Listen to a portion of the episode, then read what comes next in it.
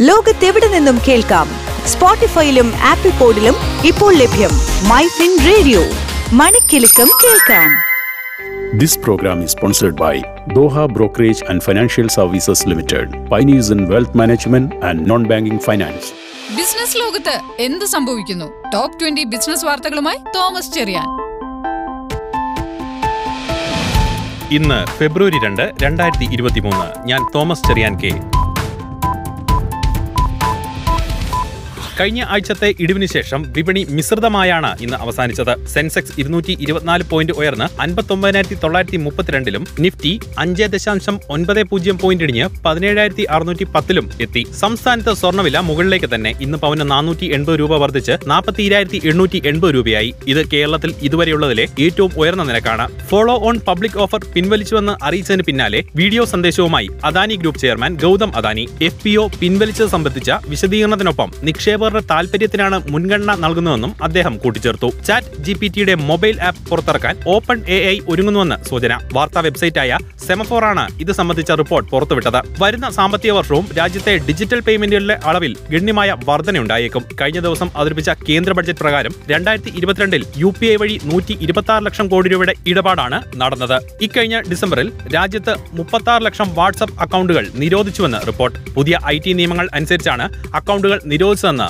വാട്സപ്പിന്റെ മാതൃ കമ്പനിയായ മെറ്റ ഇറക്കിയ അറിയിപ്പിലുണ്ട്. ജർമ്മനിയിലേക്കുള്ള മൾട്ടിപർപ്പസ് വെസലുകളുടെ പണിപ്പുരയിൽ കൊച്ചി ഷിപ്പ്യാർഡ്. കരാർ ലഭിച്ച എട്ട് മൾട്ടിപർപ്പസ് വെസലുകളിൽ രണ്ടെണ്ണത്തിന്റെ നിർമ്മാണം ഇതിനോടകം ആരംഭിച്ചു കഴിഞ്ഞു. ഡിസംബർ പാദത്തിൽ റെയ്മണ്ട് ലിമിറ്റഡിന്റെ അറ്റാദായം നാല് ദശാംശം നാല് രണ്ട് ശതമാനം കുറഞ്ഞ് തൊണ്ണൂറ്റാറ് ദശാംശം ആറ് പൂജ്യം കോടി രൂപയായി.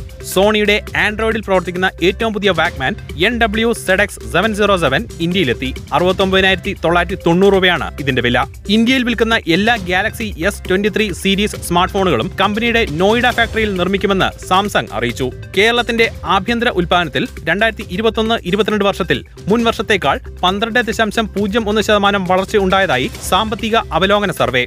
നാല് വർഷ ഡിഗ്രി കോഴ്സിൽ ചേരുന്നവർക്ക് മൂന്നാം വർഷ പരീക്ഷ എഴുതി ബിരുദം നേടി പുറത്തു പോകാനും നാലാം വർഷ പരീക്ഷ പാസ്സാകുന്നവർക്ക് ഓണേഴ്സ് ബിരുദം ലഭിക്കാനുമുള്ള കരട് പാഠ്യപദ്ധതി ചട്ടക്കൂട് ഉന്നത വിദ്യാഭ്യാസ കരിക്കുലം കമ്മിറ്റിയിൽ അവതരിപ്പിച്ചു. അദാനി ഗ്രൂപ്പിന് എസ് ബി ഐ രണ്ട് ദശാംശം ആറ് ബില്യൺ ഡോളറിന്റെ വായ്പ നൽകിയെന്ന് റിപ്പോർട്ട്. മൂന്നാം പാദത്തിൽ ഡാബർ ഇന്ത്യയുടെ ലാഭത്തിൽ അഞ്ച് ശതമാനം ഇടിവ്. ബിസിനസ് കമ്മ്യൂണിക്കേഷൻ പ്ലാറ്റ്ഫോമായ മൈക്രോസോഫ്റ്റ് ടീംസ് റൂംസിന്റെ പുതിയ അപ്ഡേറ്റ് വരുന്നുവെന്ന് റിപ്പോർട്ട്. ഡിസംബർ പാദത്തിൽ ടൈറ്റൻ ലിമിറ്റഡിന്റെ അറ്റാദായം നാല് ശതമാനം കുറഞ്ഞ് തൊള്ളായിരത്തി അൻപത്തൊന്ന് കോടി രൂപയായി. മൂന്നാം പാദത്തിൽ അശോക് ലെയ്ലാൻഡിന്റെ നികുതി കിഴിച്ചുള്ള ലാഭം അറുപത് മടങ്ങ് വർദ്ധിച്ച് മുന്നൂറ്റി അറുപത്തൊന്ന് കോടി രൂപയായി. കഴിഞ്ഞ വർഷം ഡിസംബർ പാദത്തിൽ ആറ് കോടി രൂപയുടെ ലാഭമാണ് റിപ്പോർട്ട് ചെയ്തത്. ഫോൾഡബിൾ ഐപാഡ് ഇറക്കാൻ ആപ്പിൾ ശ്രമങ്ങൾ ആരംഭിച്ചുവെന്ന് റിപ്പോർട്ട്. അദാനി എന്റർപ്രൈസസിന്റെ അനുബന്ധ ഓഹരി വിൽപ്പന റദ്ദാക്കിയിട്ടും അദാനി ഓഹരികളിൽ തകർച്ച തുടരുന്നു. രാജ്യത്തെ എഫ് എം സി ജി മേഖല ഒക്ടോബർ ഡിസംബർ കാലയളവിൽ ഏഴ് ദശാംശം ആറ് ശതമാനം വളർച്ച രേഖപ്പെടുത്തിയെന്ന് നീൽസൺ ഐക്യു റിപ്പോർട്ട്. ഇതോടുകൂടി ടോപ്പ് ട്വന്റി ബിസിനസ് ന്യൂസ് അവസാനിക്കുന്നു. ലോകത്തെവിടെ നിന്നും കേൾക്കാം? സ്പോട്ടിഫൈയിലും ആപ്പിൾ പോഡിലും ഇപ്പോൾ ലഭ്യം മൈ ഫിൻ റേഡിയോ. മണിക്കെലക്കം കേൾക്കാം. This program is sponsored by Doha Brokerage and Financial Services Limited, pioneers in wealth management and non-banking finance.